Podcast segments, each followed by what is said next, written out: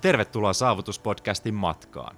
Saavutuksen puolella meillä on tavoitteena tarjota sinulle uusia perspektiivejä, ajatuksia, unohtumattomia tarinoita sekä konkreettisia työkaluja, joiden avulla pystyt saavuttamaan unelmasi sekä asettamasi tavoitteet. Ole oman elämäsi tarinankertoja ja valitse itse tarinasi suunta. Nautin matkasta. Jaksossa vieraana on Mika Poutala, Mika on menestynyt suomalainen olympialuistelija ja erittäin positiivinen urheilija. Urheilumaailmassa Mika on tunnettu iloisuudestaan ja erilaisista tempauksista. Urheilullisesti Vancouverin olympialaiset olivat Mikan parhaimmat, hänen sijoittuessaan viidenneksi jääden vain neljä sadasosaa mitallista. Mika aloitti jo seitsemän vuoden ikäisenä pitkän ja opettavaisen taipaleen kohti pikaluistelumaailman huippua – Monet haasteet ja vastoinkäymiset ovat opettaneet hänelle arvokkaita asioita siitä, mitä menestyminen vaatii.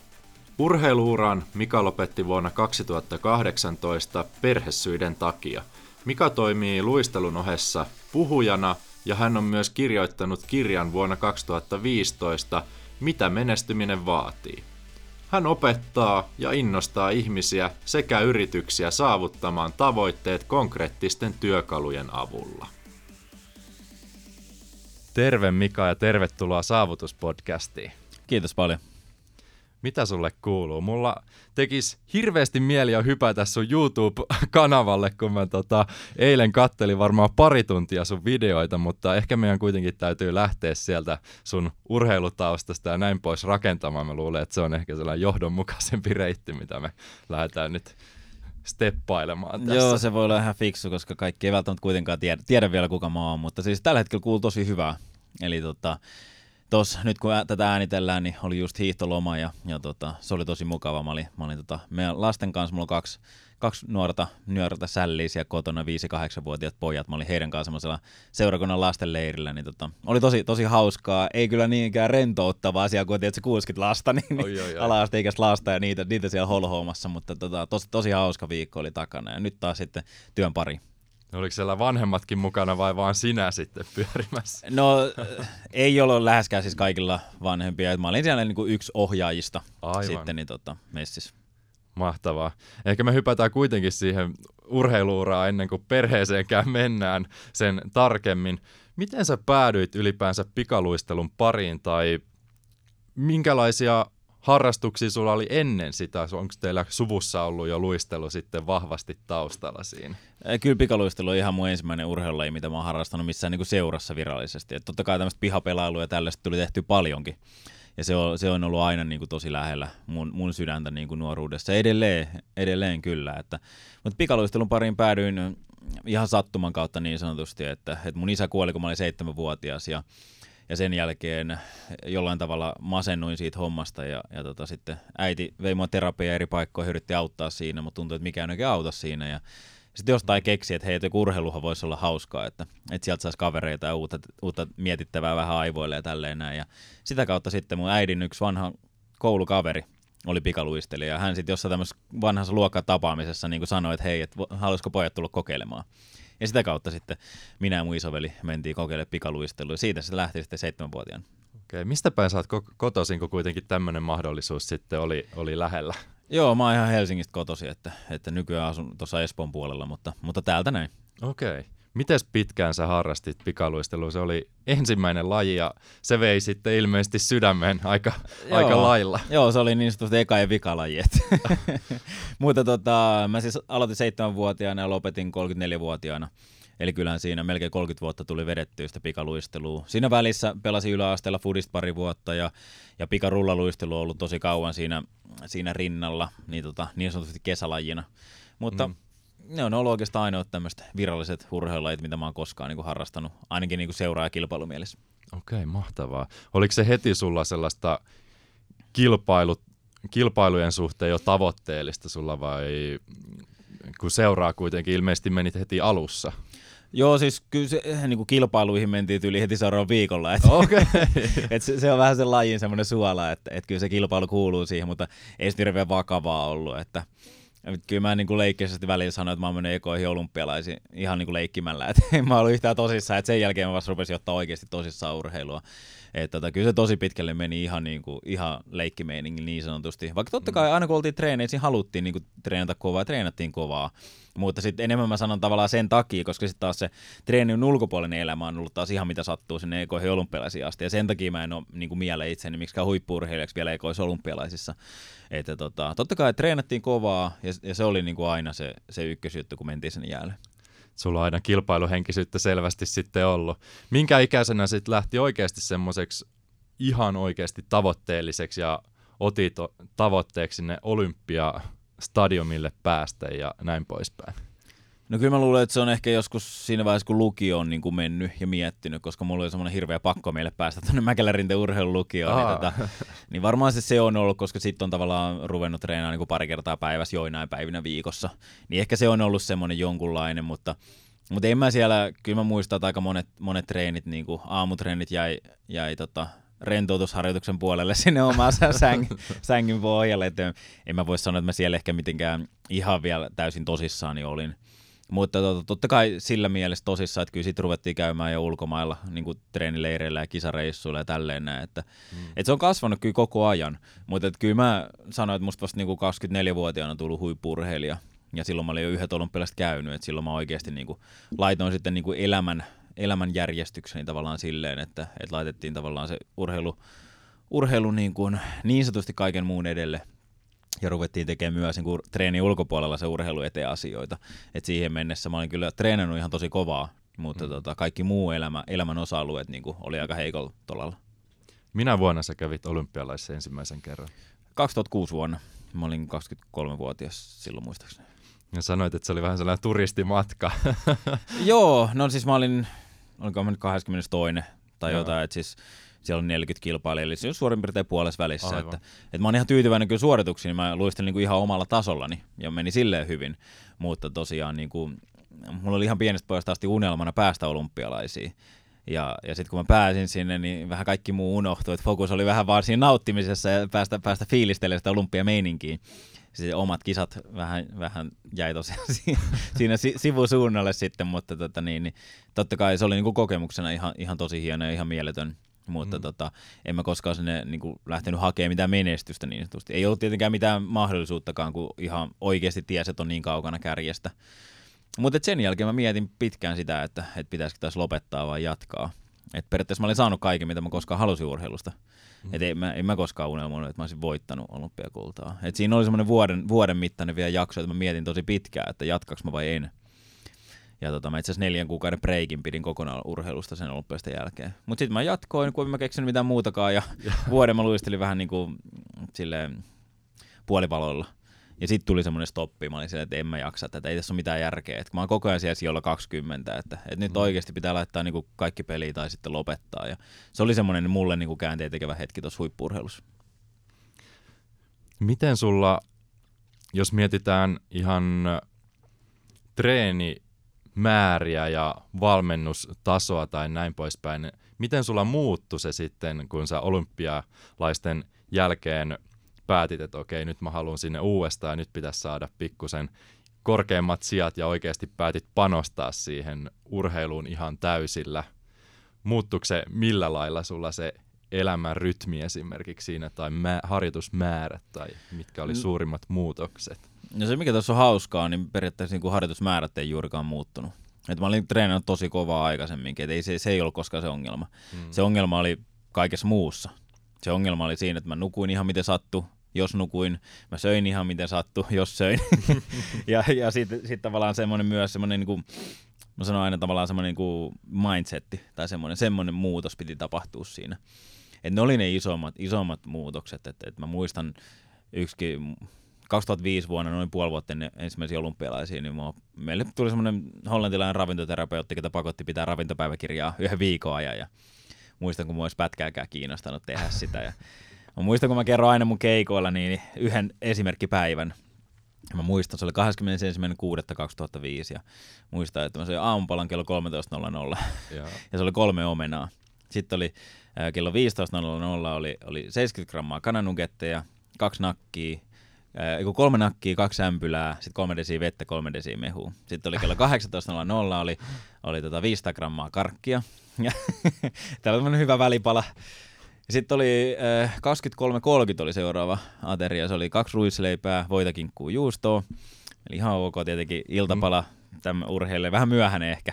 Sitten oli vielä 03.30 oli McFeast-ateria, eli käytiin Mäkkäri Drive-inissa ja sitten 04.30 oli vielä li- viikat limuhuikat. Ja siinä on niinku tavallaan se päivä niinku ruokailut ja siinä myös huomaa, että hetkinen, että ehkä toi unirytmikin on vähän hakusessa. niin niinku, Mutta mut tältä pohjalta mä menin niinku olympialaisiin. Ja mä aina sanoinkin tavallaan kaikille ihmisille, tiedätkö, että jos joku nuori tavoittelee olympialaisia pääsyä, mutta sitten se syö mäkkärissä ja nukkuu ihan miten sattuu. Mä sanoin, että ei ole mitään hätää, tiedätkö, kyllä mäkin olen mennyt olympialaisiin tolleen, että anna mennä vaan. Ja sitten sit, tota, sen jälkeen heitän tietenkin vähän tosissaan enemmän, että tota, jos oikeasti haluat pärjätä, niin sitten se tietenkin vaatii muutaman muutoksen. Ja nämä oli niitä isompia muutoksia, mitä mä rupesin tekemään niin kuin sen, sen jälkeen. Mm. Et, et treenimäärät ei, ei muuttunut hirveästi. Totta kai treeni, treenisisällöt katsottiin ehkä vähän uusiksi.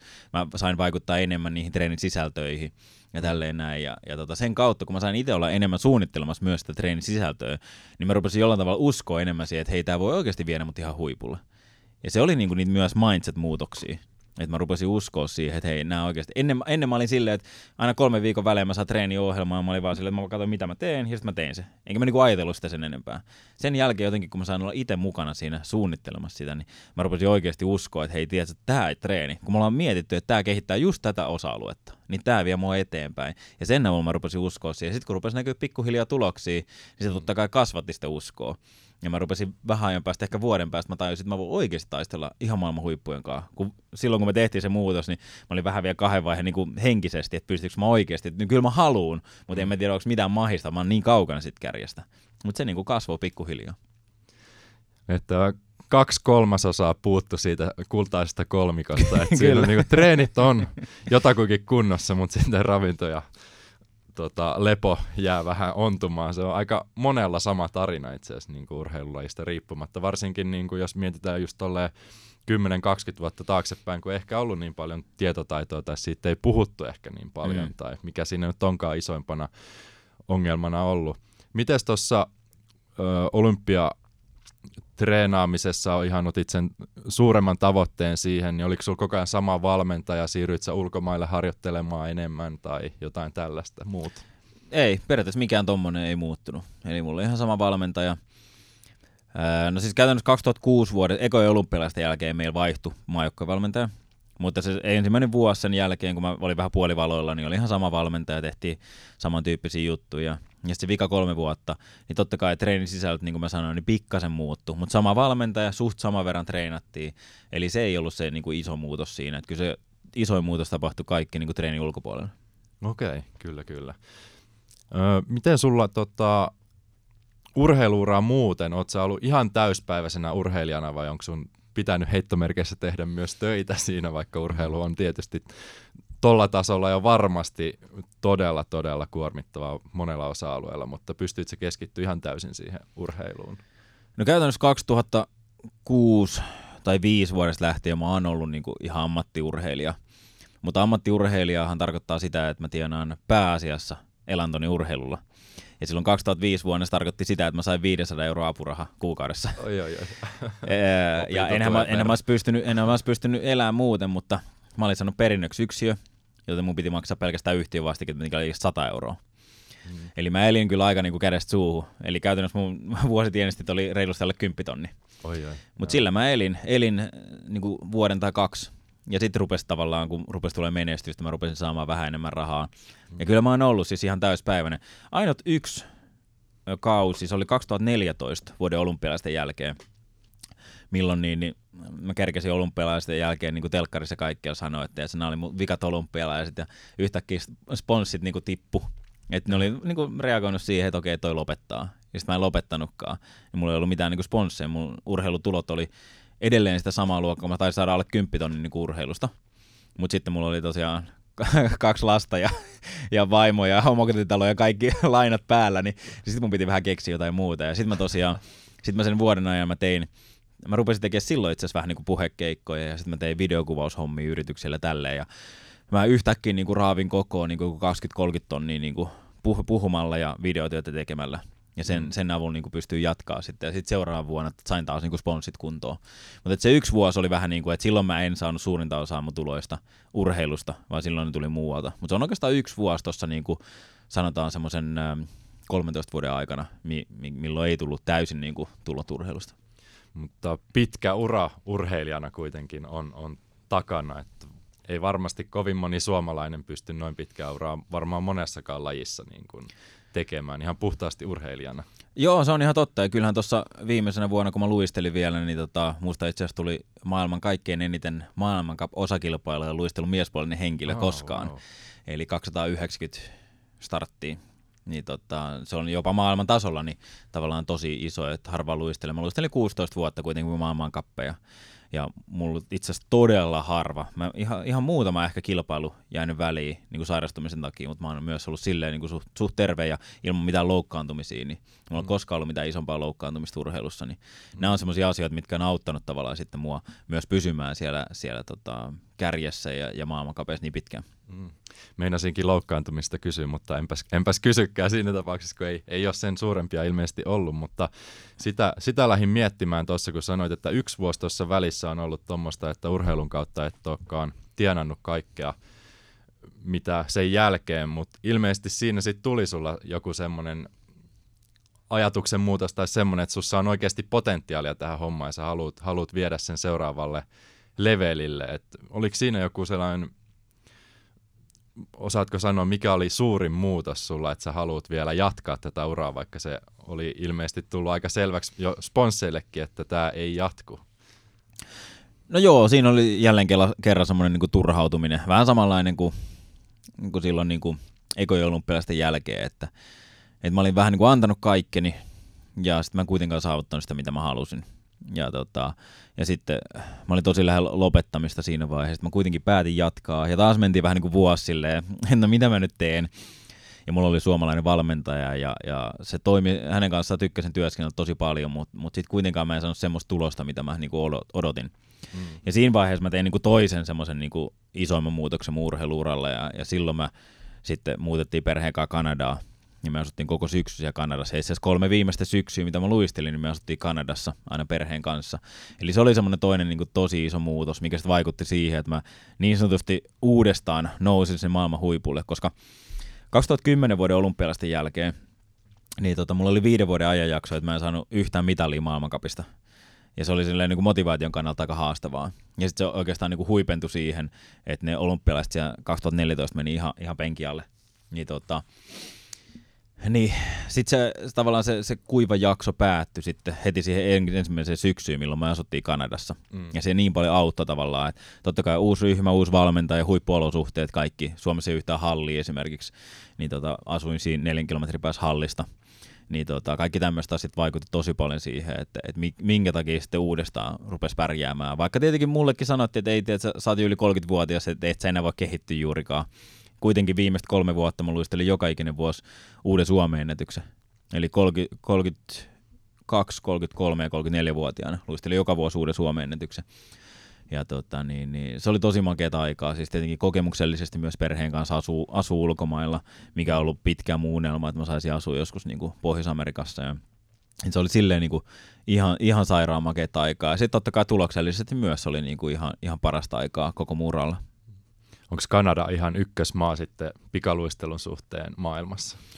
Ei oikeastaan. Hollanti on silleen niin kuin ykkösmaa, mutta Kanada kyllä on siinä, siinä kärjessä. Että, et, mutta Hollanti on ihan ylivoimainen ykkönen. Sitten siellä tulee niin kuin Japani, Kanada, mikäköhän siellä olisi sitten. No Yhdysvallat joinain vuosina, mutta ei niillä aina ole niin kuin ihan huippua, mutta on Kanada niin kuin yksi niistä parhaista, mutta olosuhteissa ehkä jopa mun mielestä se Kanada Kälkäri on niin kuin paras, koska se on niin kuin yliopiston yhteydessä se halli.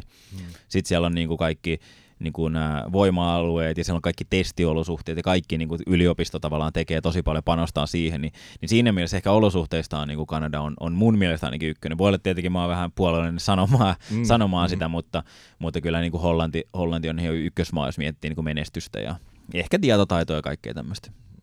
Mutta tärkeää, että olet viihtynyt siellä, se on. Joo, totta kai. Ja, siis, ja silloin kun mä luistelin siellä, niin tota, silloin meillä oli kyllä maailman paras joukkue.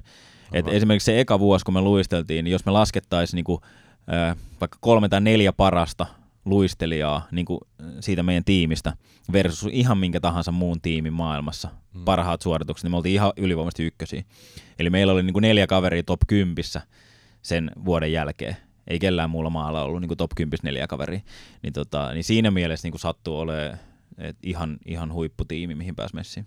Todella brutaali laji siinä mielessä, että puhutaan oikeasti sadasosista niissä mitalli- ja maalintulojärjestyksissä ja pikkunenkin virhe kostautuu, niin kuin sullakin ilmeisesti on useammassa kisassa varmasti niin kuin pikku horjahdus menettänyt mitallisijoja ja tälleen, niin miten sä itse käsittelet tämmöistä ei voi sanoa ehkä epäonnistumista, mutta tällaista pientä virhettä. Miten sä käsittelet niitä omia tunteita, että ei vitsi, olisit tehnyt paremmin ja et olisi kaatunut tai horjahtanut tai jotain tällaista vastaavaa. Onko sulla jotain sellaista öö, tiettyä tyyliä, miten sä lähdet käsittelemään sitä asiaa vai oot sä vaan silleen, että no, elämä on vähän tällaista ja näin sattuu aina jollekin?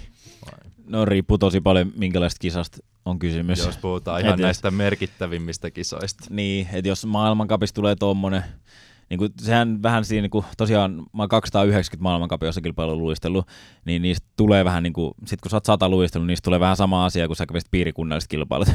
Eli se on tavallaan niin kuin, käytännössä maailmankap mulle viimeisimpinä vuosina oli niin kuin pienin mahdollinen kilpailu, missä mä kilpailin. Eli se pitää niin kuin hyväksyä sen mukaan. Niin käytännössä jos sieltä tulee joku virhe, niin ei sitä niin kuin ihan älyttömästi niin kuin ruvennut surkuttelemaan, että voi harmi, että kävi näin. Mä se oli sille, totta kai, että niin kuin harmittaa, että tuli tehty virhe ja tälleen näin, mutta sitten aika nopein niin siitä, siitä mentiin yli. Mutta sitten totta kai niin kuin MM-kilpailuista olympialaisissa, niin niitä virheitä tuli myös.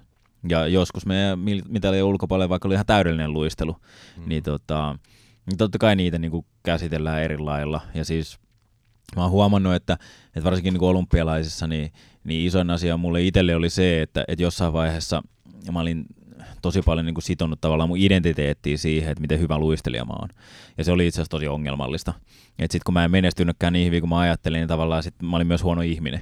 Eli, eli se oli niinku se suurin ongelma, eli, eli tärkein asia mun mielestä on se, että ennaltaehkäisyn kannalta, että sulla on oikeasti vahva ja, ja niinku turvallinen identiteetti.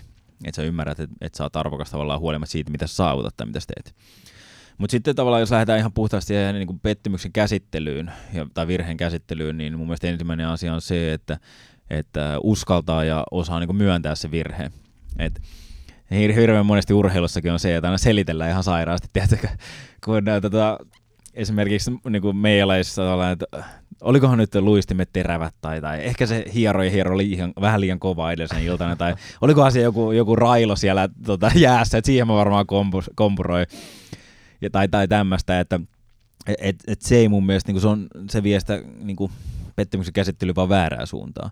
Et se, että et menee peili eteen ja myöntää itselle, että mä oon tehnyt virheen. Silloin voi päästä siitä pettymyksestä yli. Se, jos sä aina niin keksit tätä tekosyitä, niin mm. sä vaan tavallaan niin heität sen taka-alalle, etkä sä koskaan käsittele sitä, ja mä en usko, että se on niin hyvä asia.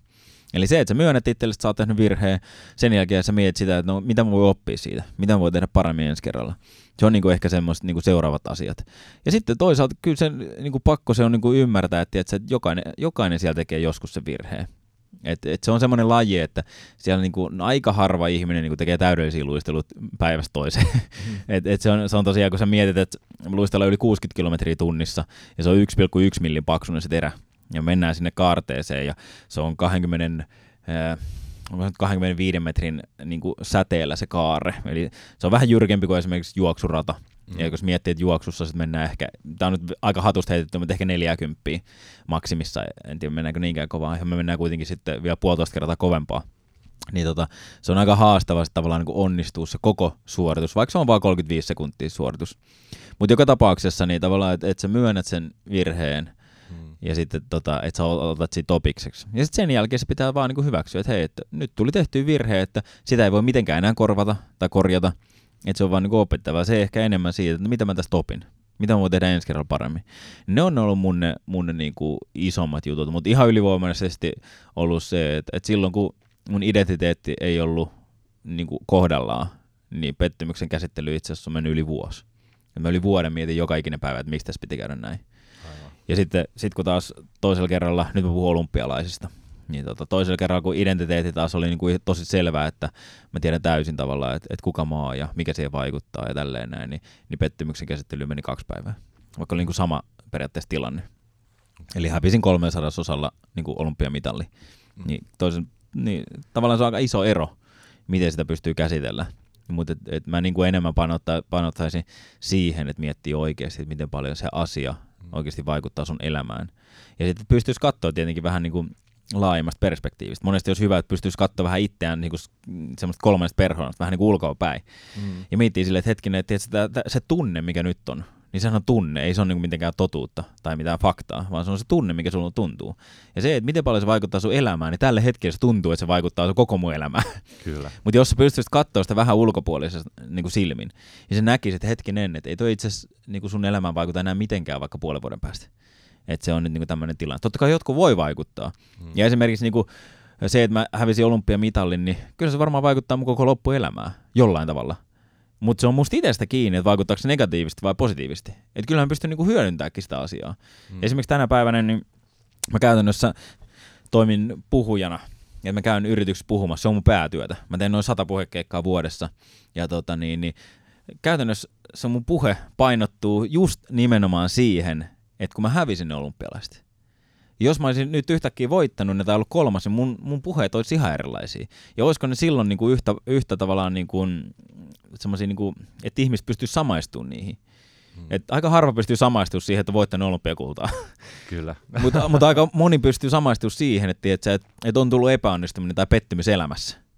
Mm. Ja miten mä oon pystynyt sitä käsittelemään ja päässyt sen yli. Mm. Eli tavallaan niin kun mä taas ymmärsin sen, että hei, että vaikka tuli epäonnistuminen ja pettymys, mä pystyn myös hyödyntämään sitä mun elämässä. Eli ei se välttämättä tarkoita sitä, että mun elämä on mennyt pilalle, vaan se on ehkä jopa voinut boostaa mun niin puhujauraa. Että se on, niin kuin, että se on niin tavallaan, että pystyisi ymmärtämään sen, että ne asiat, mitä tulee – niin se asia on kaikille sama. Mutta se, että miten sä hyödynnät sitä, miten sä käytät sitä, miten sä näet sen, niin se on jokaista meistä niin kuin itsestä kiinni. Ja sen mä niin kuin, tuolla vikalla kerralla osasin hyödyntää hyvin, kun aikaisemmilla kerralla mä en osannut hyödyntää hyvin. Ehdottomasti, ja miettikää ihmiset sitä, että kolme sadasosaa, se on niin kuin, työnnät päätä pikkusen eteenpäin, niin se olisi siinä. Että toi on niin kuin todella, voi olla vaikea asia, ja varmasti onkin tuossa tilanteessa, kun ei ole sitä kokenut, että miten vähästä se on oikeasti pieni, vaikka sanoit, että se on paljon, mutta mun maailmassa mä en ole noin nopeassa lajissa ikinä kilpailu, niin se kuulostaa tosi mitättömältä ajalta verrattuna sitten vaikka johonkin maratoniin, missä saadetaan hävitä kilometrejä sille ensimmäiselle, niin sehän on silleen, no, mä olin oikeasti todella paljon huonompi, että ei tässä niinku mitään voi jossitella, mutta tuossa tilanteessa, kun se on noin pienestä kuitenkin loppujen lopuksi kiinni, niin siinä on niin kuin hyvin iso todennäköisyys sille, että voisi jossitella, että jos olisin tehnyt jotain toisin. Että se voi olla niin kuin huomattavasti vaikeampi tilanne käsitellä sitten lopulta. On, ja siis yksi asia, tämä on hyvä, kun sanoit, että voisi jossitella, niin, niin ennen 2010 olympialaisiin, niin mä otin semmoisen niin kuin, vähän niin kuin teemalause itselleni. Ja mä otin semmoisen teemalause, että, että mä haluan kilpailun jälkeen elää ilman jossittelua.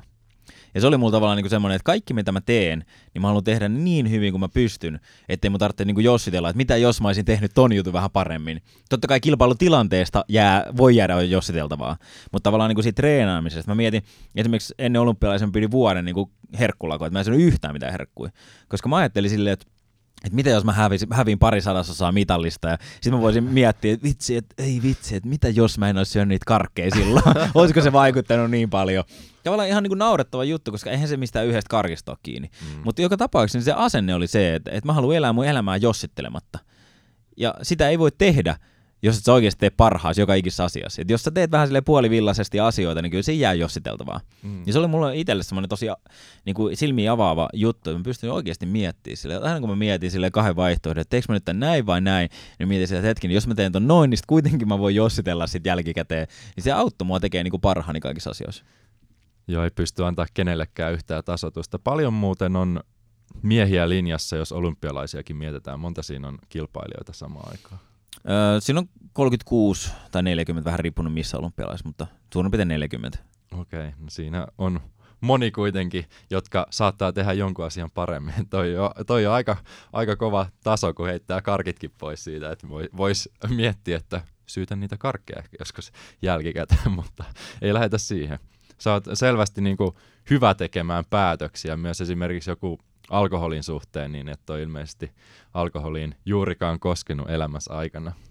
No mä en ole koskaan maistanutkaan alkoholia, että se, on, Mm. niin kuin, se ei ollut mulle koskaan mikään ongelma, että mun ei tarvitse nyt miettiä sitä asiaa, kun se on ollut semmoinen periaatepäätös lapsesta asti, että niin kuin mä sanoin, niin mun isä kuoli seitsemänvuotiaana, tai kun mä olin seitsemänvuotias, ja hän ei koskaan juonut alkoholia, niin se on mulle sieltä tullut semmoinen niin kuin periaatepäätös, niin, tota, niin ei tarvinnut, tarvinnut miettiä sitä, että nyt pitää olla ilman alkoholia tämä vuosi, että kun se on ollut niin kuin luon, luonnollista mulle. Mm, mut voisin heittää, että heittomerkeissä poikkeuksellisen vahva kuitenkin silleen kyky tehdä päätöksiä ja pysyä niissä. No on, on ja sitten siis mun mielestä on, on itse asiassa tosi helppo tehdä päätöksiä, kun sulla on niin iso syy sille. Mm. Et joku merkityksellinen syy.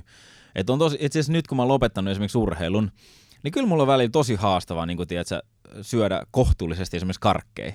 Tai, tai jotain niin kuin roskaruokaa ja tämmöistä. Et en mä todellakaan ole niin kuin täydellinen aina. Ja varsinkaan nyt, kun sillä ei ole niin selkeää syytä, et, niin kuin, tai silleen niin kuin tuloksellista syytä. Totta kai mun, mä huomaan, että hy- hyvä, mun niin kuin hyvään oloon se vaikuttaa tosi paljon. Mutta mun on tosi paljon vaikeampi niin pitäytyä semmoisissa jutuissa, mitä mä että okei, nyt mä en syö enää yhtään karkkia tässä kuusta tai jotain, niin, niin ei se välttämättä kauan pidä, koska mulle ei ole sitä niin tärkeää tai niin isoa syytä sille. Eli se on niin kuin kaikkein tärkein asia, että sulla on hyvä syy. Ja toinen asia oikeastaan, mikä mua on auttanut tekemään parempia päätöksiä ja pysyä niissä, oli semmoinen, kun mä luin semmoisen kirjan kuin Susi Welch, 10 10 10. Ja se sanoi, että, että joka päätöksen niin kuin kohdatessa sun pitäisi miettiä sitä kolmesta eri aikajänteestä. Eli miten se vaikuttaa 10 minuutin päästä, miten se vaikuttaa 10 kuukauden päästä, miten se vaikuttaa 10 vuoden päästä. Okay. Ja jos kaksi näistä on niin positiivisia, niin kannattaa aina tehdä se päätös. Mutta jos ainoastaan ensimmäinen on positiivinen, niin älä koskaan tee sitä päätöstä. Ja mä rupesin miettimään tätä, että hetkinen, että no miten jos esimerkiksi niin kuin nuorempana niin kuin huomasitte tuossa mun päiväkirjassa, ravintopäiväkirjassa, niin mä tykkäsin käydä mäkkärissä Mm. syömässä ja syödä karkkia jonkun verran, niin tota, niin mitä jos nyt otetaan tämä mäkkäri esimerkki, niin 10 minuutin päästä, niin mulla tuntuu tosi hyvä, että mä oon vasta pääsemässä jälkiruokaan, niin on tosi hyvä fiilis, eli se on positiivinen. No 10 kuukauden päästä, jos mä käyn joka ikinen päivä mäkkärissä, niin se välttämättä se olotila ei olekaan enää niin hyvä. 10 vuoden päästä se vaikuttaa jo mun liikkumiseen ja mun terveyteen ja kaikkeen. Joten kaksi jälkimmäistä olikin negatiivisia, eli ei sitä kannattaisi tehdä. Mm. Totta kai ei tarkoita sitä, että mä en käy koskaan mäkkärissä, mutta joka tapauksessa, kun sä ymmärrät sen, että kun niin harvoin me mietitään sitä vaikutusta yhtään se pidemmällä aikajänteellä. Me mietitään ainoastaan sitä, että miltä se tuntuu nyt. Mm. Mutta sitten jos mietitään, että esimerkiksi seitsemän vuotta sitten, niin tota, mä innostuin lukea kirjoja tosi paljon. Ennen sitä hetkeä mä en ollut lukenut elämässä niin ehkä kymmenen kirjaa koko elämäni aikana. Jaha. Ja nyt sitten mä innostuin lukea paljon kirjoja ja, ja tota, mä itse siitä lähtien lukenut joka ikinen vuosi vähintään 50 kirjaa. Ja jos mietitään sitä, että okei, että 10 minuutin päästä, kun mä rupe- rupean lukemaan kirjaa, niin ei mulla välttämättä ole mikään huippufiilis. että ei mulla, siis saattaa olla semmoinen kirja, mistä mä saan vaan yhden tai kahden tosi hyvän jutun. Joten 10 minuutin päästä voi olla tosi niin kuin neutraali tai jopa huono fiilisti, että ei jaksaisi lukea kirjaa. Mutta sitten kun mä päättänyt lukea, niin mä tajun, että 10 kuukauden päästä, jos mulla oli 50 kirjan tahdi, vuositahdilla, niin mä oon lukenut 40 kirjaa. Jos mä oon 10 vuoden päästä, mä oon lukenut yli 500 kirjaa tietyiltä elämän osa-alueilta. Ja jos mä oon lukenut yli 500 kirjaa tietyiltä elämän osa-alueilta, niin mä oon todennäköisesti yksi Suomen parhaita asiantuntijoita sillä osa-alueella. Ei hirveän moni suomalainen ole lukenut yli 500 kirjaa tiedätkö, joltain tietyltä elämän osa-alueelta. Ei välttämättä koko elämänsä aikana. Niin, ja mä tajusin, mä tajusin tiedätkö, sen, että yhtäkkiä, että se, sehän on tosi tärkeä juttu mun elämän kannalta, koska kaksi jälkimmäistä on niin positiivisia. Ja tämä on mun mielestä tosi hyvä keino niin tehdä parempia päätöksiä, että sä oikeasti mietit vähän pidemmällä aikajänteellä sitä. Ja sitten jos mietitään tavallaan niin tapoja, eli esimerkiksi käytöstapoja, miten me eletään meidän elämää, niin yksi, yksi sellainen asia, mikä auttaa mua tekemään parempia päätöksiä, on se, että, että mä teen mun huonojen tapojen tekemisen mulle itselleen tosi vaikeaksi. Eli esimerkiksi mulla oli tapana aikaisemmin, että Mulla on aina kännykkä tietysti sängyn vieressä. Mä välillä räpläsin tietysti jotain Facebookia tai Instagramia niin kuin ihan just ennen kuin mä menen nukkumaan. Mm. Ja tota, se oli mulla niinku ongelma. Ja sitten kun mä huomasin, että, että mä rupesin tekemään testejä, että okei, että mä tunti ennen mä sammutan kaikki screenit, niin tota, yhtäkkiä tietysti, nukahtamisaika tipahtaa ja unenlaatu paranee. Ja mä ajattelin, tietysti, että, että tämä on tosi hyvä juttu mulle. Mutta silti mä jätin aina kännykän siihen viereen ja sit silti tuli väliin semmoinen himo nappaa sitä. Niin nykyään niin, niin mä jätän aina mun kännykän keittiön lataukseen. Se on toisessa kerroksessa. Mä en ota koskaan mun kännykkää makuuhuoneeseen. Eli sit jos mulla yhtäkkiä mä en saisi unta tai jotain, niin se on niinku liian vaikea, liian hankala, että mun pitäisi lähteä toiseen kerrokseen ja hakea sitä kännykkää, niin en mä tee sitä. Eli tavallaan niiden huonojen tapojen tekeminen on tullutkin mulle tosi vaikeaksi. Mm. Ja sitten taas okei, mietitään tätä aamua esimerkiksi. Mä lähdin treenaamaan tänään kuuden jälkeen. Mä olin 6.30 treenaamassa. Niin mä olin illalla pakannut kaikki kamat valmiiksi, ne odotti siinä, tiedätkö, mun treenikassi, siellä oli kaikki uudet, uudet tota, niin vaatteet, kun mä käyn suihkussa, kaikki laitettu sinne valmiiksi, valmiiksi pyyhkeet sun muuta. Mulla on kaikki valmiin, mun ei tarvitse tehdä mitään. Kun mä tuun himasta, mä puen vaan vaatteet päälle lähden saman tien. Eli mä oon tehnyt niin helpoksi kuin mahdollista ne hyvät tavat. Mm. Eli tämä on niinku mulla semmoinen juttu, mitä mä käytän tosi paljon hyväkseni. Jos, varsinkin jos mä yritän päästä jostain huonosta tavasta eroon tai mä yritän aloittaa jonkun hyvän tavan, niin nämä on ne, että mä tavallaan pyrin tekemään niin helpoksi kuin mahdollista ne hyvät tavat ja tavallaan niin vaikeaksi kuin vaan mahdollista ne huonot tavat. Arvostan todella paljon tota, että oot viitseliäs ja mä itse puhun paljon ton puolesta just hyvien tapojen ja näin poispäin ja ehkä se kuuntelijakuntakin ihan tarkoituksella just mua seuraa näiden asioiden takia. Mä oikeasti yllätyin siitä, kun mä eksyin sun YouTube-kanavalle. Mä oon sua Instagramissa kyllä seurannut ja tiedän kuka oot nimeltä, mutta sitten kun menin YouTubeen, hetkinen, sä teet niinku aika pitkälti samankaltaista sisältöä kuin itse puhut niinku kirjoista ja kaikesta rutiineista ja tavoista ja tällaista, niin se oli niin kuin ihan älyttömän siisti löydös mun mielestä, mutta mennään siihen ihan kohta, mennään tälle kronologisessa järjestyksessä kuitenkin tässä ja mennään kohta puhumiseenkin, mutta miten sulla on elämä muuttunut, sanotaan sen urheiluuran jälkeen, kun päätit silloin, että nyt mä oikeasti lopetan tämän urheiluuran, keskityn perheeseen. Mikä on ollut suurin muutos sulla? No suurin muutos varmaan ollut se, että, että aikaisemmin mä olin aina se yli sata vuorokautta joka vuosi niin kuin ulkomailla. Ja nyt mä oon sitten ehkä 10-20 vuorokautta maksimissaan niin kuin pois perheen luota mm. vuodessa. Se on ehkä niin kuin isoin tämmöinen konkreettinen muutos. Ja se on itselle tosi iso asia, että vaikka mulla olisi puhekeikka jossain niin kuin pidemmälläkin, niin mä aina pyrin ajaa niin kuin illalla tai yöllä himaan. Että mä haluan tavallaan olla kotona – kotona yön ja sitten aamulla, kun lapset herää, että mä olisin kotona. Et se on mulle itselle niin tosi tärkeä asia. Et se on se ehkä niin kuin isoin muutos. Sitten totta kai toinen muutos on se, että että mä oon päässyt niin kuin mun toisen unelman pariin. Et mulla oli tosi pitkä unelma siitä, että sitten kun mä lopetan, niin mä haluan olla yrittäjä, mä haluan niin, niin puhua, puhua ihmiselle ja pyrkiä auttaa ihmisiä niin menestyä elämässä. Eli mä oon tavallaan niin hypännyt toisesta unelmasta toiseen. Mm. Eli, eli silleen meni tosi helposti toi muutos. Ja sitten kyllä täytyy sanoa, että et, et kyllä taloudellisesti menee paljon paremmin. Et, et, siis ainakaan pikaluistelu ei Suomessa ole semmoinen, että sillä pystyy rikastumaan mitenkään. Mm. Niin, tota, niin, vaikka mä niin sanotusti, niin sanotusti teen vähemmän duunia, kun mä tein luisteluaikoina, eli en mä tee läheskään joka päivä duunia nykyään, niin, tota, niin silti tavallaan niin kuin tulotaso on paljon parempi. Eli, eli siinä mielessä kans jonkun verran, jonkun verran asiat muuttunut.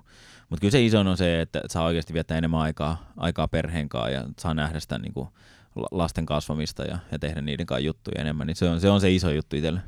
Sulla oli selkeä visio, että sä haluat tehdä just puhujahommia urheiluuran jälkeen ja miten sä lähdit rakentamaan sitä sitten? Lähdetkö jo urheilijana tekemään semmoista käytännössä pohjaa sille puhujahommalle vai oliko se ihan silleen, että nyt päättyy urheilu ja nyt jatkaa, jatkuu niin kuin yrittäjänä rooli vai oliko se vähän sellainen helppo siirtymä sulla jo valmiiksi vai oliko siellä vaan takana se päätös, että tätä mä haluaisin tehdä? Oli tosi helppo, että ja niin kuin mä tuossa ihan lyhyesti sanoinkin, niin silloin 2014 vuonna mulla oli vähän haastavaa taloudellisen suhteen, niin silloin mä tein videohommia ja silloin mä rupesin tekemään niitä puhujahommia. Eli siitä se oikeastaan lähti liikenteestä varmaan viimeiset niin neljä, neljä-viisi vuotta urheiluuraa aikana. Mä tein koko ajan myös puhuja juttu, mutta ei niitä hirveästi kerännyt tehdä. Se oli ehkä 5-10 keikkaa vuodessa. Niin. Mutta lähdin niin tekemään kuitenkin sitä ja, ja huomasin myös sen, että se on sitä, mitä mä rakastan tehdä. Että tota, et kyllä mä sitä tein ja sitten totta kai pyrin pitää paljon niin kuin, huolta kaikista yhteistyökumppaneista tälleen näin. Ja, ja, tota, ja sitten se niin kuin, jollain tavalla lähti yhtäkkiä kun lumipallo pyörimään, niin, niin sen jälkeen kun mä lopetin ja, ja totta kai se viimeistä olympialasta paljon vaikutti siihen, että mä tosiaan olin aika paljon mediassa esillä, kun mä hävisin 300 siitä olympiamitalista, niin, niin sen kautta olin paljon mediassa esillä, esillä siitä ja, ja sitten mä tein semmoisen videon kaksi päivää sen jälkeen, kun mä olin hävinnyt sen mitallin, niin mä tein kaksi päivää sen jälkeen semmoisen video Facebookia ja YouTubea ja sun muualle, mitä sitten katsottiin 2500 kertaa Facebookissa esimerkiksi vai 100 000 kertaa YouTubessa, mm. että miten mä käsittelen pettymyksiä. Siinä on muuten meillä jää aika lyhyeksi se pettymysten käsittely, mutta siinä on ehkä semmoinen isompi, laajempi, semmoinen 10 minuutin monologi siitä, että miten se mä on todella hyvä video. Niin, niin, niin, tota, niin siitä se oikeastaan lähti liikenteeseen. Sitten heti, heti sen jälkeen, seuraavan viikon aikana rupesi tulee niin jo keikkapyyntö, että hei, voitko tulla tänne puhumaan ja tälleen näin. Ja, ja sitten kun oli hyvä siinä, mitä tekee, niin sitten se tota, puskaradio lähtee menee ja, ja silleen se on lähtenyt siitä menee, mutta se meni mulla niinku ihan, ihan törkeä helposti. Et mä en ole semmoinen urheilija, keltä pystyy kysymään, että no miten vaikeaa on niin lopettaminen, koska ei se mun mielestä yhtään vaikeaa. En väitä, ettei se jollekin muille ihmisille olisi vaikeaa, mutta mun henkilökohtaisesti niin se oli ihan, siis, ihan unelma, unelmahomma. Mm. Sä oot myös kirjoittanut kirjan tässä pari vuotta takaperin, onhan siitä jo viitisen vuotta kohta, ja susta on toinenkin kirja kirjoitettu, mutta mä mietin tätä, tätä just tätä puhujahommaa, että kiteytyykö sulla se puhuminen just tämän kirjan ympärille vai minkälaisia aiheita sä erityisesti nostat, nostat esille puhuis, puheissa vai pyydetäänkö sulta, että hei voisit tulla puhumaan tästä ja tästä asiasta? Kyllä se aika pitkälti öö, menee sen ensimmäisen kirjan ympärille, ne mun puheet, mutta totta kai se on 2015 julkaistu, eli siinä on tavallaan viimeiset sitten niin kuin neljä vuotta käytännössä muurasta jäänyt pois, ja ne on kuitenkin aika isos, isos roolissa, niin, niin mm. sitten tuossa mun puhujahommassa. Että kyllä se siihen pitkälti perustuu ja siis ehkä puolet ja puolet. Mua väli pyydetään, että tuu, tuu puhumaan, ei kannata mitään aihetta, ja sitten puolet mulle annetaan joku aihe, mutta yleensä ne aiheet on aina semmosia, mitkä sisältyy jo valmiiksi siihen mun puheeseen.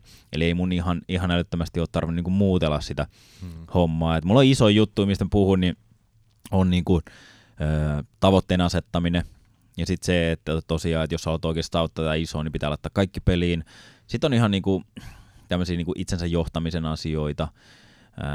Sitten mä puhun identiteetistä arvoista ja, ja sitten tosiaan sit pettymyksen käsittelystä jonkun verran, niin noin semmoisia teemoja, mistä mä puhun aika vahvasti. Mutta se iso, iso niinku pointti tavallaan siinä, miksi mä käyn puhumassa, on se, että, että mun mielestä suuri osa meistä ihmisistä niin ei käytä läheskään sitä kaikkea potentiaalia, mikä heillä on käytettävissä. Eli se, että, että, että mun tavoite on niinku auttaa ihmisiä saavuttaa se paras potentiaali, mikä heillä on itsellä olemassa. Hmm. Eli, eli mä uskon, että me kaikki pystytään oikeasti vielä paljon parempaa mitä me ollaan tehty. Ja mitkä on niitä asioita, mitä pystyy hyödyntämään, että millä saat sen kaiken tavallaan potentiaalin, mikä sulla on, niin käyttöön. Ja se on oikeastaan se niin kuin päämessage ja se pääjuttu, minkä takia mä käyn puhumassa. Onko sulla tulossa lisää kirjallisuutta ihan omaa käsialaa? Tota, tosiaan viisi vuotta sitten julkaistiin se mun kirjoittama kirja, ja tota, nyt viime syksynä sitten tuli niin sanotusti mun vähän niin kuin elämänkerta, tämmöinen urheilu, urheiluelämänkerta. Hmm. Ja tota, niin, niin, kyllä mulla on ajatuksia ollut tässä, tässä kirjoitella, kirjoitella kirjaa, mutta itse asiassa tällä hetkellä niin mä panostan enemmän nyt tuohon, mä teen niin verkkokursseja. Ja sitten mulla on niin verkkokursseja, ja mä oon ajatellut, että monesti niistä pystyy saman tien siitä materiaalista tekemään kirjan. Eli mä oon niin sitäkin miettinyt, että kun mulla on tavallaan nyt siinä on niin monta tuntia niin matskua olemassa, niin jos joku tyyppi, kirjailija, niin haluaisi ottaa esimerkiksi sen, sen hommaksi, että, että niin niistä pohjista mm. tekisi kirjasta hänen kanssa sparrailisi sitä niin tota, mutta mulle niinku kirjoittaminen ei ole koskaan ollut mulle se ykkösjuttu. Mä en niinku nauti kirjoittamista, mä en ole siinä erityisen hyvä. Mä nautin puhumisesta, mä nautin äh, videoiden tekemisestä esiintymisestä, joten tavallaan niinku siihen mä nyt panostan enemmän. Mutta kirjat on siitä hyvä juttu, että varsinkin tänä päivänä, kun on äänikirjat ja kaikki, niin, niin ihmiset pystyy niitä tykkää paljon käyttää. Ja sen takia mä kyllä tulevaisuudessa tuun tekemään kirjoja, koska sen kautta niin kuin saa sitä viestiä vietyä niin kuin leveämmälle. Ja sitten siinä on myös se, että kyllä silloin kun sä teet kirjan, niin sä tosi paljon tarkemmin niin kun, pohtia sitä asiaa ja sanottamaan sitä. Et, et koska se, että mä teen jonkun niin kuin YouTube-videon, niin mä ajattelin kuin aiheen, sitten mä otan pari power, tai bullet pointtia, mm. ja mä pystyn käytännössä puhumaan 15 minuuttia niin kuin siitä asiasta ilman sen suurempaa suunnittelua. Koska Kyllä. mä oon taas niin kuin, mä oon ne jutut kirjoista oppinut. Mutta sitten jos mä kirjoitan kirjaa, niin mä teen eka noin, että mä kirjoitan aihe. Ja sitten sitä ruvetaan niinku muokkaamaan. Sitten mietin, mikä tässä on tärkeää, minkä mä otan pois ja tälleen näin. Sitten yhtäkkiä sit 15 minuutin jutusta onkin tullut kolme minuuttia. Kyllä. että niinku kolme minuuttia on oikeasti niinku niin kova asia, että tämä voi laittaa sinne kirjaan. Eli se on siinä mielessä se on paljon isompi prosessi ja niinku vaatii myös työtä paljon. Ja sen takia se on myös paljon antosampi äh, sitten lukijalle tai kuuntelijalle kuunnella sitä äänikirjaa tai lukea kirjaa, koska niin sanotusti se on niin paljon enemmän harkittu versus sitten esimerkiksi tämän tyyppinen podcasti. Voisihan tästäkin tehdä tavallaan niin kirjan näistä jutuista, mm. mutta siinä on sen jälkeen on aika paljon tekemistä aikaa. Mutta mun mielestä molemmille on oma niin kuin, lokeronsa, että molempia tarvitaan, Mut, mutta kyllähän kirjat, niin kuin, se, on, se on niin paljon jäsennellympi, että sen takia niin kuin, mä itsekin tykkään lukea tosi paljon kirjoja. Mm. Mistä sulle on tullut tämmöinen innostus kirjallisuuteen? Nyt sanoit seitsemän vuotta sitten innostuit kirjoista enemmän, 50 kirjaa menee vuodessa ja näin poispäin, niin mistä, mistä sulle siitä lähti niin kuin innostus?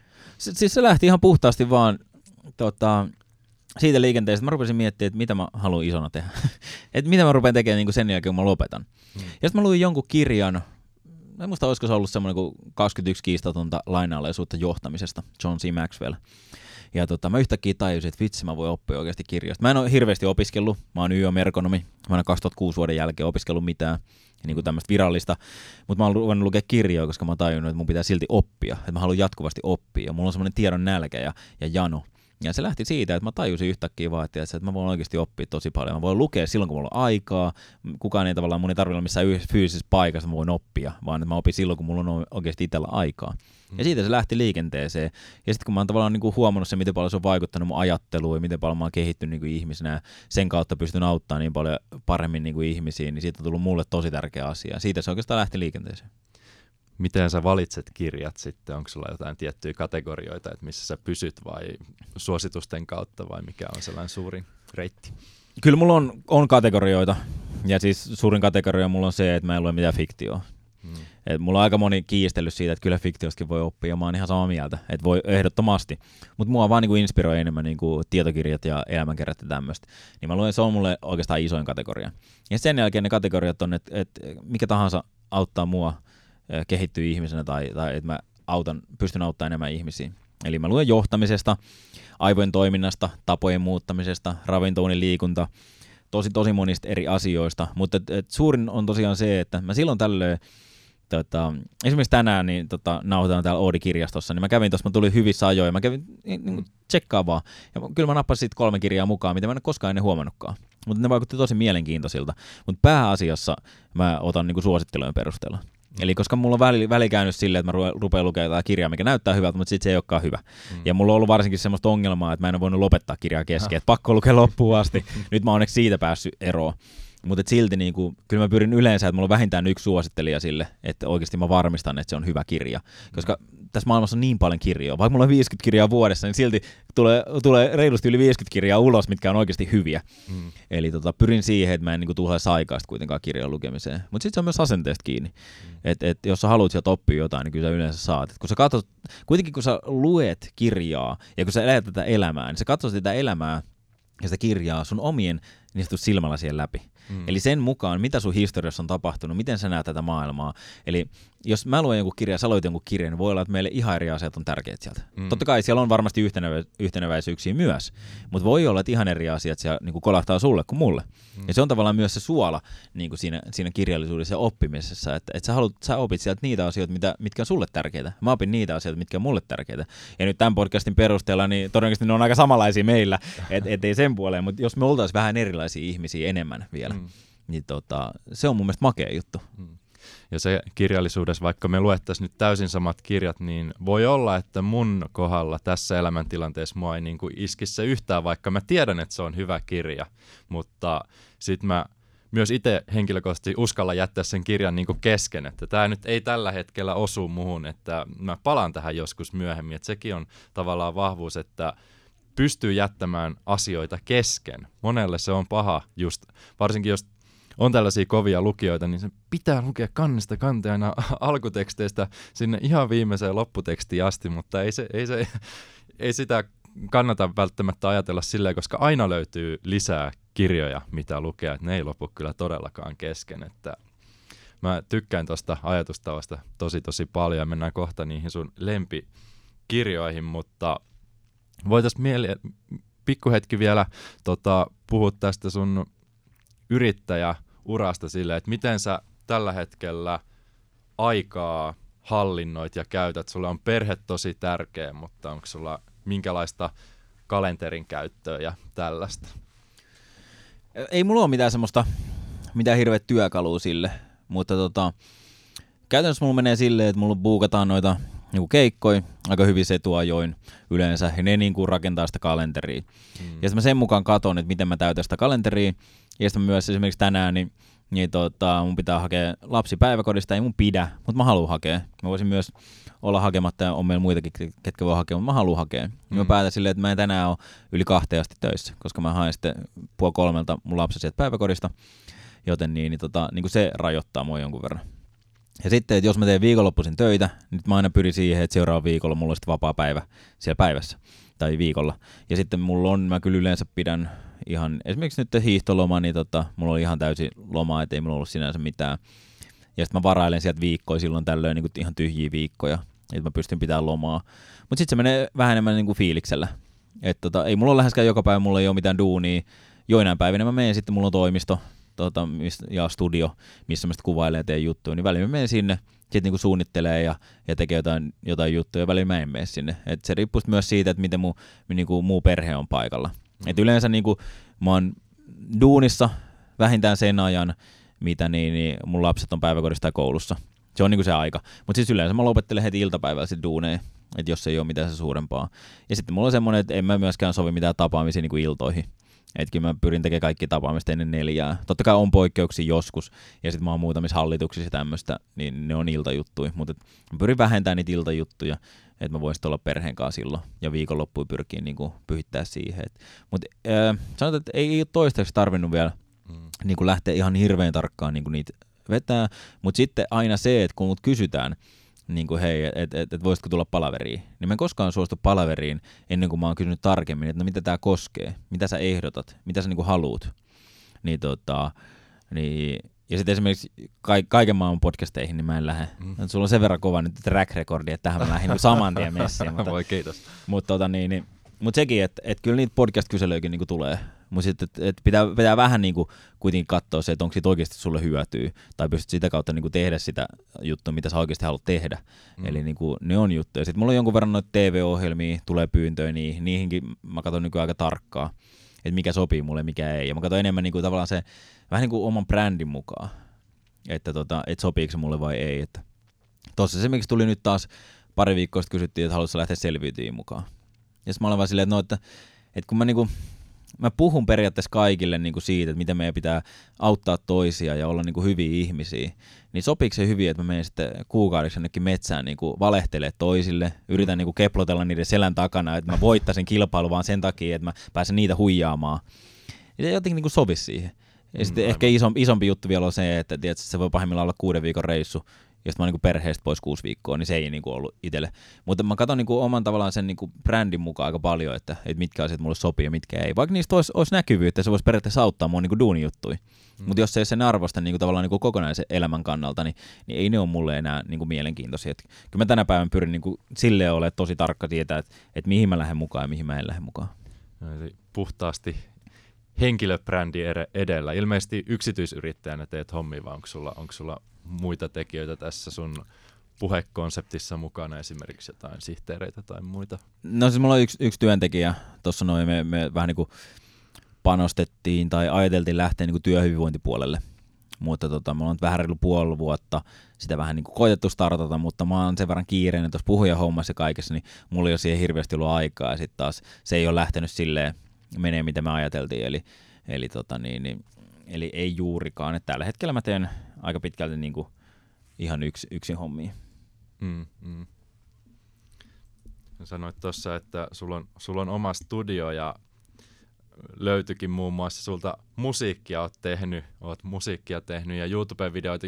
Ensimmäinen YouTube-video taisi tulla joskus oliko 14 vuotta sitten, mitä katsoin, vai 12 vuotta, jompikumpi, en uskalla lukita nyt kumpi se on, mutta mistä sulle tällainen niin kuin YouTube-esilläolo ja sellainen musiikki on tullut elämään? No joo, siis mä innostuin tosiaan pit, pitkäaikaisesti niin kuin valokuvauksesta ja videokuvauksesta.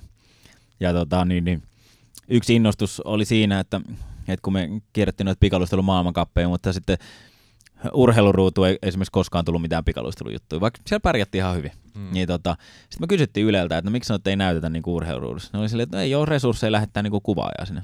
Että mitä jos me kuvataan itse haastattelut, näytettekö te niitä? Sitten sanoin, että totta kai näytetään, jos tulee hyvää kamaa. Niin Sitten me ruvettiin itse kuvaamaan. Mä ostin videokamerat ja opiskelin vähän, miten kuvataan videoita ja mikit ja kaikki, ja ruvettiin kuvaamaan. Ja sitten yhtäkkiä urheiluruutu näytti että joka ikisestä kilpailusta meidän haastattelut ja vähän kuvaa, mitä me oltiin kuvattu itse. Ja ne oli dupannut siihen päälle, tiedätkö, omat haastattelijat, että se näytti siltä, että Yle on ollut paikalla siellä. Okei. Okay. Ja tota, sitä me tehtiin varmaan siis kymmenen vuotta. Ja sitten se johti siihen, että, että sitten Yle osti, osti oikeudet ja rupesi näyttämään yhtäkkiä maailmankappeen niin koko ajan. Totta kai siihen vaikutti siihen, että me pärjättiin hyvin myös. Mutta tota, niin kuin, tavallaan se lähti siitä. Ja sitten mä rupesin tekemään kaikkea muutakin. Ja siis musiikki, musiikki sitten taas lähti, niin, niin lähti ihan liikenteeseen siitä, että meillä oli vaan hyvä porukka, porukka tota niin, kenen kanssa me innostuttiin tekemään teke musaa se oli meidän seurakunnasta. Ja tota, sitten me ruvettiin tekemään musaa ja sitten sit muutamalla lopahti, lopahti into, me tehtiin yksi levy. Ja sitten mä ajattelin, että kyllä mä haluan vielä jatkaa, sitten mä tein yksi yhden levy. Ja mä tein muun muassa 2006 ja 2010 olympialaisia niin kuin viralliset olympiabiisit, kisabiisit Suomen joukkueelle. Ja, ja tota, en mä nyt jos kuuteen vuoteen, mä en ole tehnyt mitään. Itse asiassa mä oon yhden, yhden biisin keikan vetänyt tässä viimeisen kuuteen vuoteen. ja se oli tuossa Tanssii tähtien kanssa tota, ohjelma niin kuin Karon kanssa ne oli pyytänyt semmoisen yllätysesiintymisen multa, niin mulla meni pitkä aika, että mä muistelin sanoja ja siellä jengi olikin ihan fiiliksissä, kun suuri osa ei tiennyt, että mä oon tehnyt mitään musaa, niin tota, sitten mä pamautin sinne, niin, niin, se oli ihan hauskaa, mutta tota, tosiaan se on vähän, vähän menneen talven lumia mun osalta. Käykää Mika YouTube-kanavalla, nimellä löytyy kyllä, siellä on vanhaa matskua edelläkävijä. kyllä. Puhutaan hetki tulevaisuudesta vielä. Yrittäjänä ilmeisesti ihan todella paljon nautit ja erittäin hyvässä elämäntilanteessa sille, jos ei kalenteri ihan koko ajan ole täynnä ja uskallat sanoa ei ja näin poispäin. Mutta mitä sä haluaisit erityisesti tulevaisuudessa tehdä tai onko sulla minkälaisia visioita tuon yrittäjyyden suhteen? No joo, yksi itse asiassa tuota semmoinen vähän niin kuin unelma, mikä tuossa on ollut, niin on, on semmoinen oma, oma niin kuin mediapuolen firma, niin tota, mitä, mitä on mietitty. Ja meillä on nyt itse asiassa nyt ollaan itse asiassa perustamassa semmoista. Okay. Eli se on semmoinen muutos, mikä, mikä tästä rupeaa tulee, että tosiaan noin puhe, puhekeikat ei työllistä mua läheskään täyspäiväisesti, niin, niin tota, sitten siihen kylkeen tuommoinen mediapuolen firma. Eli, eli meillä olisi niin ajatuksena se, että tuotettaisiin yrityksille sitä valokuvaa, videokuvaa, nettisivuja ja sitten niin sosiaalisen median markkinointiin niin tota, eli tämmöinen kokon, kokonaispaketti, että pystyisi tavallaan samasta, samasta ho, lafkasta niin homma kaikki, koska nykyään se menee silleen, että käytännössä ostaa nettisivut jostain, mm. videokuvauksen jostain, valokuvauksen jostain ja sitten vielä markkinointi homma jostain, niin tota, pystytään tarjoamaan niitä kaikkia ja nyt on löytynyt niin kuin hyviä tyyppejä siihen, niin, niin tota, tämä on semmoinen yksi, yksi tota, mitä lähdetään nyt viemään eteenpäin tässä ihan, ihan lähiviikkoina. Okei, mahtavaa. Mennään vielä tuohon sun kirjahommaa, niitäkin saattaa tulla kirjoja jossain vaiheessa sulta enemmän, mutta toi sun aikaisempi teos ja mua erityisesti kiinnosti siinä se, että sä lahjoitit tuottoja eteenpäin nuorille urheilijoille ja se, että suhun sai ottaa yhteyttä, että minkälaisia välineitä sä tarvit ja periaatteessa mikä sitten kustantaa, jos, jos tulee riittävän hyvät perustelut ja näin poispäin, niin minkälaisia yhteydenottoja sä sait ja kuinka paljon sä, tai minkälaisiin lajeihin sä lähit sitten mukaan ton kirjaprojektin kautta? Ei tarvi summia kertoa, jos sitä haluaa. Joo, se oli ihan hauska, hauska, hauska juttu tosiaan, niin, niin se lähti siitä liikenteeseen, että, että mä oon itse tullut niin yksinhuoltaja perheestä silloin, kun mä menin urheilemaan ja mä luistelin seitsemänvuotiaasta aina sen yläasteikäiseksi asti niin lainaluistimille, että ei mulla ollut koskaan omia. Ei mulla ollut omia, omaa pikaluistelutrikootakaan ekana vuonna, vaan mä luistelin aina tuulipuvulla ja niin kuin siitä se lähti liikenteeseen, kun ties tavallaan sen, että, että jollain oikeasti se homma on kiinni siitä, että ei ole varaa. Mm. Niin mä ajattelin, että tohon on hyvä lähteä auttamaan. Ja, ja sitten tota, no, kirjabisnes säännöt ei ole mitään hirveän iso bisnestä, varsinkaan jos sä olet jollekin kustantajalle. Mm. Niin siksi mä halusin tavallaan, mä halusin itse kustantaa se. Eli mä oon itse kustantanut sen kirjan ja silloin jää vähän enemmän niin kuin itselle. Ja sitten mä ajattelin, että sit pystyy hyvin myös vähän niin kuin jeesaa sen, sen kautta muita. Ja mä en nyt muista, siinä oli joku prosenttiosuus, mitä mä, mitä mä heitin, mutta se oli silleen, että kun mä olin ensimmäisen äh, niin kun, ton erän myynyt loppuun, mikä oli musta 2000 kappaletta, niin sitten mä otin silleen, että, että mä valkkasin kymmenen, kymmenen niin semmoista henkilöä, ketä mä sitten autoin rahallisesti, ja mä laitoin varmaan joku pari tonnia mm. niin kuin rahaa yhteensä niille. Et se oli joka 100-200 euroa per nenä suurin piirtein. Ja, okay. ja siellä ostettiin siis jollekin jääkiekkoilijalle uudet hanskat ja joku ratsastaja tarvii jotain panssaria ja joku hiihtäjä tartti jotain. Ja näiden kriteerein mulla oli se, että ne on oikeasti niin nuoria tyyppejä ja sitten vähän niin kuin se, että, että, että se homma on niin kuin kiinni siitä. että ne pystyy jatkamaan ja menestymään siinä, että et ei semmoiset, että mun äiti ei nyt suostu ostaa mulle näitä, että mä, mä haluan siksi tämmöiset. Että totta kai sitä on vähän vaikea niinku tarkkailla ja tälleen näin, mutta mut si, siitä tuli tosi paljon niinku hyvää aikaiseksi ja, ja se oli, se oli niinku makea juttu, että, että, että se oli, se oli siisti. Mulla on aina ollut tärkeää se, että pystyisi jollain tavalla niin antaa takaisin ja auttaa muita, niin, niin tuo oli semmoinen pieni, pieni ele, mitä itse pystyy tekemään. Mm. Muutenkin kirjabisnes varmaan Suomessa aika, aika pientä sille. Onko sun kirja englanniksi vai onko se vaan myös englanniksi vai pelkästään suomeksi? Kyllä mun se eka kirja on myös englanniksi, mutta tota, ää, ei, se, ei sen juurikaan ole myynyt. Lähinnä mä tein sen takia, kun mä tiesin, että esimerkiksi Hollannissa ja muutamassa muissa maissa on jonkun verran faneja, ketkä haluaa sen lukea. Ja mä tiesin, että okei, että jos mä teen sen, niin, niin käännökset painaa tai maksaa ja kaikki maksaa. Ja käytännössä siis mä tilasin niitä 500 kappaletta ja mulla varmaan edelleen paristaan niitä, mm. niitä himassa, mutta mä sain suurin piirtein niin omat sitten takaisin. Kyllä. Ja tota niin, niin mutta se oli lähinnä just sen takia, siinä oli taas se, että, että, että mä koin, että, että sillä mä pystyn niinku jeesaan niitä ja siellä on semmoista asiaa kuitenkin, mitkä auttaa ihmisiä, niin, niin tota, halusin tehdä sen. Mutta että mä oon varmaan myynyt siis vajaa 5000 kirjaa, mikä on siis ihan hyvin tämmöisellä omakustanteelle, että tänä päivänä ei myydä Todellakin. kuitenkaan kirjoja hirveästi. Eli tota, mutta sitten mä jossain vaiheessa rupesin myös myymään niitä aina kun mä menin keikalle, mä myin niin kuin siellä. Ja sitten esimerkiksi tuossa jossain keikalla niin ostettiin niin kuin melkein paristaa kirjaa kerralla, että kaikille Oho. paikalla oli, ne osti niin kuin lahjaksi kirjat. Ja tälleen näin, niitä rupesi menemään niin kuin isompiin määriin. Että se oli ihan, ihan niin kuin makea juttu. Todella mahtavaa. Nyt päästiin kirjallisuuteen ja hypätään näihin viiteen kysymykseen, mihin olet saanut valmistautua. Mikä on mikä sun lempikirja ja minkä takia voi mainita useammankin? Joo, no mun lempikirja on ehdottomasti Raamattu, sitä mä oon lukenut kaikki eniten, että sitä mä luen joka päivä. Ja, tota, ja, ja se mikä on niinku hauska juttu, kun mä rupesin, rupesin lukemaan enemmän kirjoja, niin mä huomasin, että tosi monessa niinku esimerkiksi johtajuuskirjassa tai tämmöisessä elämänhallintakirjassa, niin aika monet opit niinku pohjautuu raamattuun, tai ne on jo siellä kirjoitettu, mutta vähän eri mm. tavalla. Ja tota, musta se on niinku makea. Mutta sitten oikeastaan semmoisia kirjoja, mitä niinku voi suositella kaikille, vaikka ei ole kristinuskosta millään tavalla kiinnostunut, niin, niin semmoinen kuin Seven Habits of Highly Effective People, Stephen Covey on kirjoittanut. Ähm, ja voittamisen anatomia, Aki Hintsa, tämmöinen klassikko, se on mun mielestä kaikkien pitäisi lukea. Sitten semmoinen kuin ja- uh, The Success Principles, Jack Canfield. Ähm, mulla on tässä siis semmoinen kirjalista, mistä mä näitä katon. Mm. Jos puhuminen kirjoittaa yhtään, niin semmoinen kuin puhevalta käyttöön, Juhane Torkki. Tosi hyvä niin kuin, opettaa vähän niin kuin puheen, puheen tekemistä ja, ja puhumista. Paranoidi optimisti, Risto Siilasmaan tämmöinen kirja oli, oli ihan mahtava, jos kiinnostaa yhtään niin kuin, Nokian tarina tai, tai yleensäkään niin kuin hallitustyöskentely. Niin se oli mun mielestä tosi, tosi makea. Sitten Start with Why, Simon Sinek. Eli tavallaan just siitä, että sun pitäisi löytää kaikille asioille, mitä sä teet, niin oikeasti syy. Että mitä tarkemmin sä tiedät sen syyn, niin mitä merkityksellisempi se on sulle elämässä, niin sitä helpompi sulla on löytää niin kuin motivaatio kaikille mm. tekemiselle. Tota, siinä oli ehkä. Sitten semmoinen vielä Fred Factor, Mark Sunburn. Todella mahtava, siis ihan lyhyt kirja mutta tavallaan kertoo just siitä, että, että jos sä haluat auttaa muita tarpeeksi paljon, sä tulet myös siitä menestymään. Ja se on mun mielestä tavallaan semmoinen myös asia, minkä kautta mä yritän itse niin kuin nähdä maailmaa ja, ja mennä niin kuin mun, mun tota, bisnestä eteenpäin.